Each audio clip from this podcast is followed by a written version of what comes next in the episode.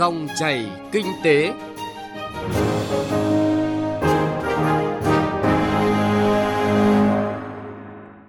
Các biên tập viên Xuân Lan và Hà Nho xin chào quý vị và các bạn. Chương trình Dòng chảy kinh tế hôm nay, chúng tôi chuyển tới quý vị và các bạn những thông tin đáng chú ý. Thay đổi phương thức quản lý thuế, chống thất thu từ các nền tảng kinh doanh số xuyên biên giới. Sửa luật đất đai cần lưu ý gì để phát huy hiệu quả nguồn lực Khánh Hòa dồn sức triển khai 3 tuyến cao tốc qua địa bàn. Sau đây là nội dung chi tiết. Thưa quý vị và các bạn, thảo luận tại kỳ họp thứ 3 Quốc hội khóa 15, nhiều đại biểu Quốc hội lo lắng khi tình trạng gian lận kê khai trốn thuế trong kinh doanh trên nền tảng số vẫn rất lớn. Trong đó, số thu thuế từ kinh doanh dựa trên nền tảng số xuyên biên giới của các tập đoàn, công ty công nghệ lớn như Google, Facebook hay Netflix tại Việt Nam còn khiêm tốn so với doanh thu rất lớn của các nền tảng này. Điều này không chỉ làm tổn hại tới ngân sách quốc gia mà còn tạo sự cạnh tranh không lành mạnh đối với những doanh nghiệp trong nước có cùng lĩnh vực hoạt động. Trước thực tế này, ngành thuế đã chủ động xây dựng cổng thông tin điện tử về kê khai thuế xuyên biên giới và môi trường mạng xã hội, ghi nhận của phóng viên Đài Tiếng nói Việt Nam. Nhằm tăng cường công tác quản lý thuế đối với nhà cung cấp nước ngoài, ngày 21 tháng 3 vừa qua, Tổng cục Thuế đã chính thức công bố và đưa vào vận hành cổng thông tin điện tử dành cho nhà cung cấp nước ngoài để nhà cung cấp nước ngoài có thu nhập từ Việt Nam có thể thực hiện việc đăng ký kê khai nộp thuế từ bất cứ đâu trên thế giới thông qua cổng này. Ông Robert King, lãnh đạo dịch vụ thuế khu vực Đông Dương, công ty cổ phần tư vấn thuế EI Việt Nam cho biết. Việc công bố cổng thông tin điện tử dành cho nhà cung cấp nước ngoài cho thấy việc khởi động một cơ chế quản lý thuế mới đối với hoạt động thương mại điện tử của đối tượng không cư trú. Cổng thông tin điện tử tạo điều kiện cho nhà cung cấp nước ngoài thực hiện đăng ký thuế, khai thuế và nộp thuế tại Việt Nam. Đây chắc chắn là một phần không thể thiếu trong công tác quản lý thuế đối với hoạt động thương mại điện tử tại Việt Nam. Liên quan đến trách nhiệm, rõ ràng các nhà cung cấp dịch vụ thương mại điện tử nước ngoài có trách nhiệm tìm hiểu nghĩa vụ thuế của họ tại Việt Nam và tiến hành đăng ký thuế trên cổng thông tin điện tử dành cho nhà cung cấp nước ngoài, từ đó thực hiện khai thuế và nộp thuế để đảm bảo tuân thủ pháp luật thuế tại Việt Nam. Theo thông tư 80 của Bộ Tài chính, từ ngày 1 tháng 6 năm 2022, các khách hàng của Facebook sẽ phải nộp thêm 5% thuế giá trị gia tăng VAT khi chạy quảng cáo tại Việt Nam là một trong những doanh nghiệp cung cấp dịch vụ quảng cáo trên nền tảng Facebook với hạn mức chi tiêu lên tới hơn 10 tỷ đồng mỗi năm. Ông Nguyễn Xuân Khánh, giám đốc công ty cổ phần As cho biết, doanh nghiệp rất ủng hộ quy định Facebook thực hiện nghĩa vụ thuế với cơ quan thuế Việt Nam. Trước đây khi mà các doanh nghiệp muốn được ghi nhận thuế quảng cáo Facebook tại Việt Nam thì sẽ phải tự đăng ký mã số thuế nhà thầu nước ngoài của Facebook, tự nộp thuế thu nhập doanh nghiệp cho Facebook, tự nộp thuế giá trị gia tăng. Hiện tại thì sau thông tư này và quyết định này của Facebook thì nhà quảng cáo Việt Nam đã tiết kiệm thời gian hơn rất nhiều và dễ dàng hơn rất nhiều. Theo các chuyên gia kinh tế, quy định trong các hiệp định thuế song phương giữa Việt Nam và các nước, cụm từ cơ sở sản xuất kinh doanh cần được giải thích cụ thể, gắn với một không gian cố định như chi nhánh, văn phòng đại diện, kho hàng, công trình xây dựng, đồng thời cần khẩn trương ký kết hiệp định thuế đa phương để sửa đổi một số điều khoản của các hiệp định thuế song phương, trong đó có điều khoản về cơ sở thường trú. Một vấn đề khác là cũng như các nước, thuế giá trị gia tăng ở Việt Nam được đánh theo nguyên tắc điểm đến, theo đó, đối tượng chịu thuế là hàng hóa, dịch vụ phục vụ sản xuất kinh doanh và tiêu dùng tại Việt Nam. Điều này dẫn đến khả năng các công ty đa quốc gia hoạt động thương mại điện tử và kinh doanh nội dung số sử dụng không gian mạng như một phương thức trá hình thành cơ sở thường trú để tránh thuế ở các quốc gia trong đó có Việt Nam. Thực tế cho thấy với mô hình hoạt động xuyên biên giới không có pháp nhân quản lý ở Việt Nam, việc quản lý giám sát thu thập thông tin số liệu rất khó khăn, khiến công tác kê khai thuế, tính thuế, nộp thuế không chính xác và thực chất đây là hành vi trốn thuế. Nền tảng này sẽ phải có nghĩa vụ đăng ký kê khai và nộp thuế nhà thầu nước ngoài tại Việt Nam. Ông Nguyễn Văn Phụng, chuyên gia cao cấp về thuế và quản trị doanh nghiệp, nguyên cục trưởng Cục Thuế Doanh nghiệp lớn, Tổng cục Thuế cho rằng về mặt quản lý thuế, chúng ta thay đổi phương thức quản lý thay vì doanh nghiệp khai thuế nộp thay hộ nhà cung cấp nước ngoài thì nay tự người ta phải khai. Tự người ta khai thì mà sẽ giúp chúng ta hai việc. Một là chúng ta có thể quản lý được thu thuế được đối với người tiêu dùng là cá nhân. Vì lâu nay thì người tiêu dùng cá nhân thì gần như đứng ngoài cuộc. Thì bây giờ chúng ta bắt họ phải cùng với chúng ta bởi vì anh đã cung cấp dịch vụ vào Việt Nam của chúng tôi thì anh phải có nghĩa vụ cung cấp danh sách những người tiêu dùng của chúng tôi. Không có lý do gì anh chơi với công dân của chúng tôi mà chúng tôi thì không biết. Và đây cũng là cả một cuộc đấu tranh rất là dài, chứ không phải là chỉ cái nền tảng cung cấp này mà giải quyết xong.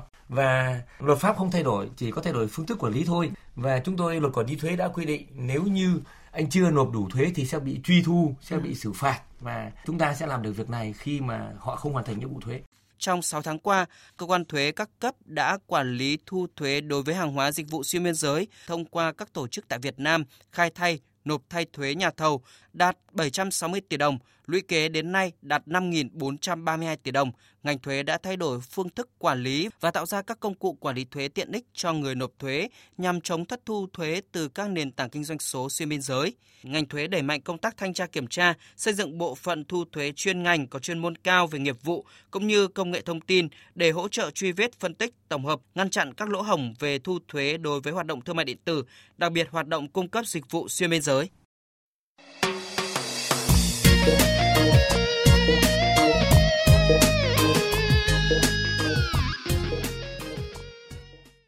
Thưa quý vị và các bạn, Luật đất đai năm 2013 được ban hành và có hiệu lực từ ngày 1 tháng 7 năm 2014 đã tạo một bước chuyển biến tích cực trong công tác quản lý và sử dụng đất đai.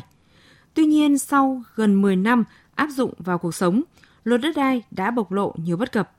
Chính vì vậy, những điểm đáng lưu ý khi sửa đổi luật này như thế nào để tạo sự đồng bộ với các luật khác như luật kinh doanh bất động sản, luật nhà ở, luật quy hoạch nhằm phát huy nguồn lực đất đai, nhất là nguồn lực tài chính từ đất đai để tạo cơ sở phát triển thị trường hiệu quả và bền vững. Phóng viên Hà Nho phỏng vấn Phó Giáo sư Tiến sĩ Nguyễn Quang Tuyến, trưởng khoa pháp luật kinh tế, trường Đại học Luật về nội dung này. Mời quý vị và các bạn cùng nghe. Thưa ông liên quan đến cái việc hoàn thiện pháp luật để mà có cái sự đồng bộ ấy thì chính là cái cách thức mà để khai thác nguồn lực đất đai một cách tốt nhất. Thì cái điều mà ông tâm huyết và muốn đóng góp nhất là gì ạ? Đất đai nó là cái nguồn lực quan trọng nhất để phát triển đất nước. Thế thì bây giờ làm thế nào để khai thác cái nguồn lực quan trọng này? Thì một trong những cái giải pháp là chúng ta phải hoàn thiện cái thể chế chính sách pháp luật đất đai. Thế thì soi vào thực tế hiện nay ấy, thì chúng ta thấy rằng là trong cái hệ thống pháp luật đất đai của chúng ta, các cái đạo luật có liên quan, có một số các cái điểm bất cập chưa phù hợp, đặc biệt là giữa luật đất đai,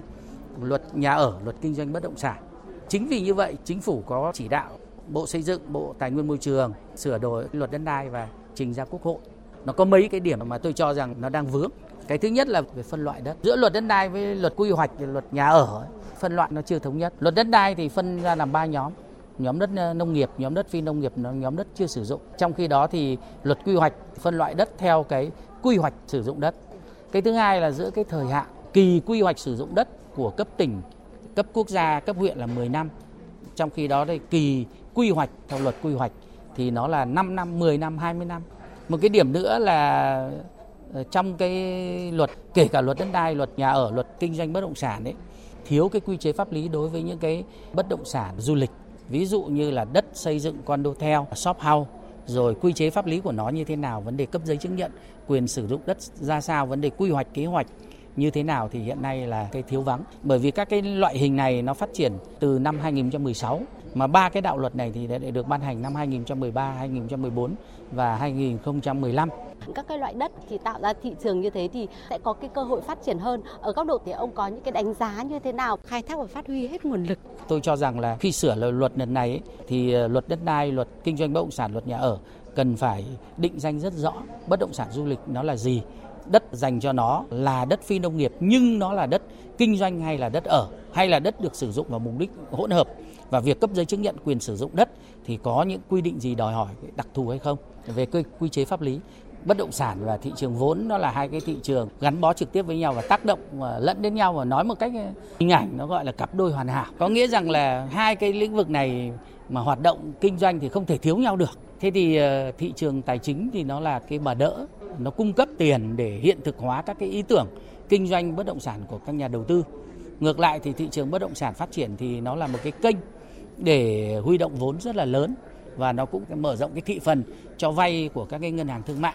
Thưa ông là chính sách cho thị trường bất động sản thì cần phải tập trung vào gỡ khó những cái bất cập đấy như thế nào ạ? Thế thì ờ, để sử dụng có hiệu quả thị trường vốn và thị trường bất động sản ấy, thì theo tôi cái thứ nhất ấy là phải giả soát năng lực của các nhà đầu tư Ờ, tôi cho rằng là các ngân hàng thương mại, các tổ chức tín dụng ấy, ưu tiên cho vay các cái nhà đầu tư mà làm ăn nó có hiệu quả, có uy tín trên thị trường và người ta thực hiện các dự án người ta không vi phạm pháp luật hay nói cách khác, tức là cái hồ sơ pháp lý của người ta rất là sạch sẽ thì ờ, chúng ta phải xem xét nhà đầu tư bất động sản nhỏ lẻ ờ, rất kỹ về dự án khởi nghiệp và các kế hoạch kinh doanh và cái tính khả thi cũng như là hiệu quả kinh tế để chúng ta cho vay. Thế còn những doanh nghiệp bất động sản mà ta tạm gọi là có vết ấy, làm ăn gọi là theo kiểu chụp giật hoặc là các cái dự án dây dưa kéo dài không hoàn thành ta tạm dừng à, bởi vì là trong cái điều kiện là nguồn lực của chúng ta tài chính nó cũng hạn chế chúng ta cho vay ấy mà chúng ta không kiểm soát thì chúng ta sẽ hình thành các cục máu đông tức là nợ khó đòi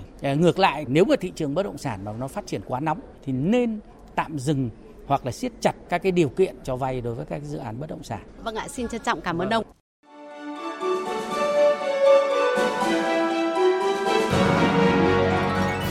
Dòng chảy kinh tế, dòng chảy cuộc sống.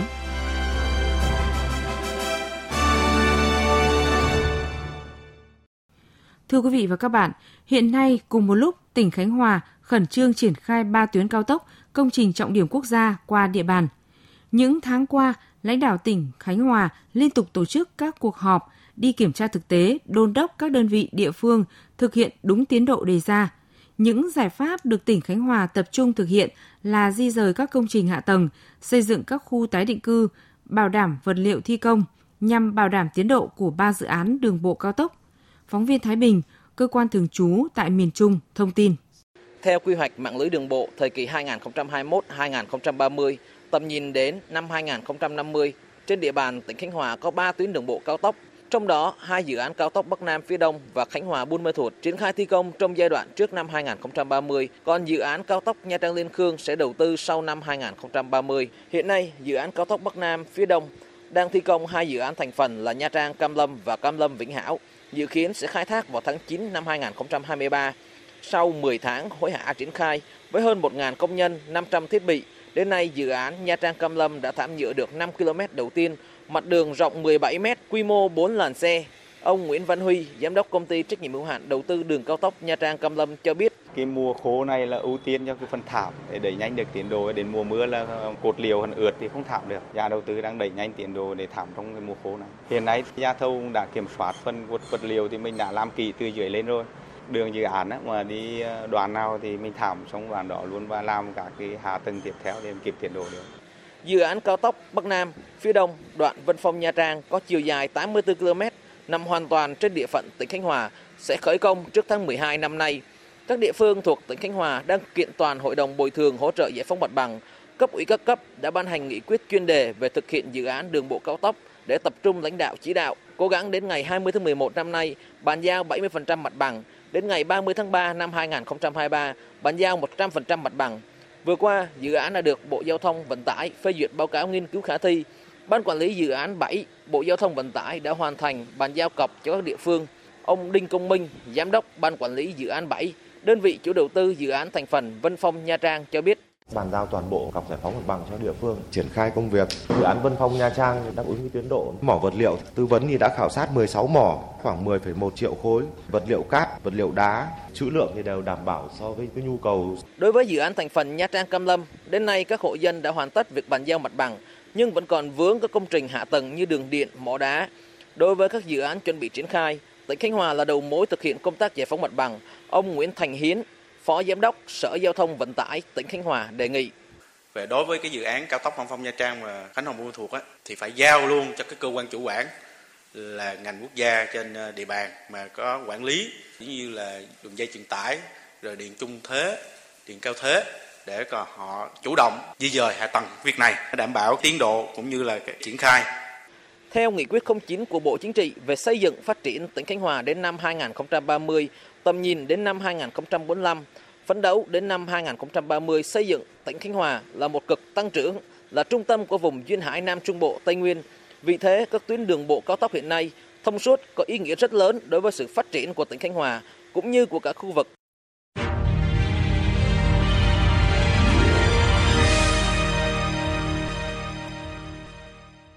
Thưa quý vị và các bạn, phản ánh về hoạt động dồn sức đầu tư các dự án giao thông tại Khánh Hòa vừa rồi cũng đã kết thúc chương trình dòng chảy kinh tế hôm nay. Chương trình do biên tập viên Hà Nho và nhóm phóng viên kinh tế thực hiện. Cảm ơn quý vị và các bạn đã chú ý lắng nghe.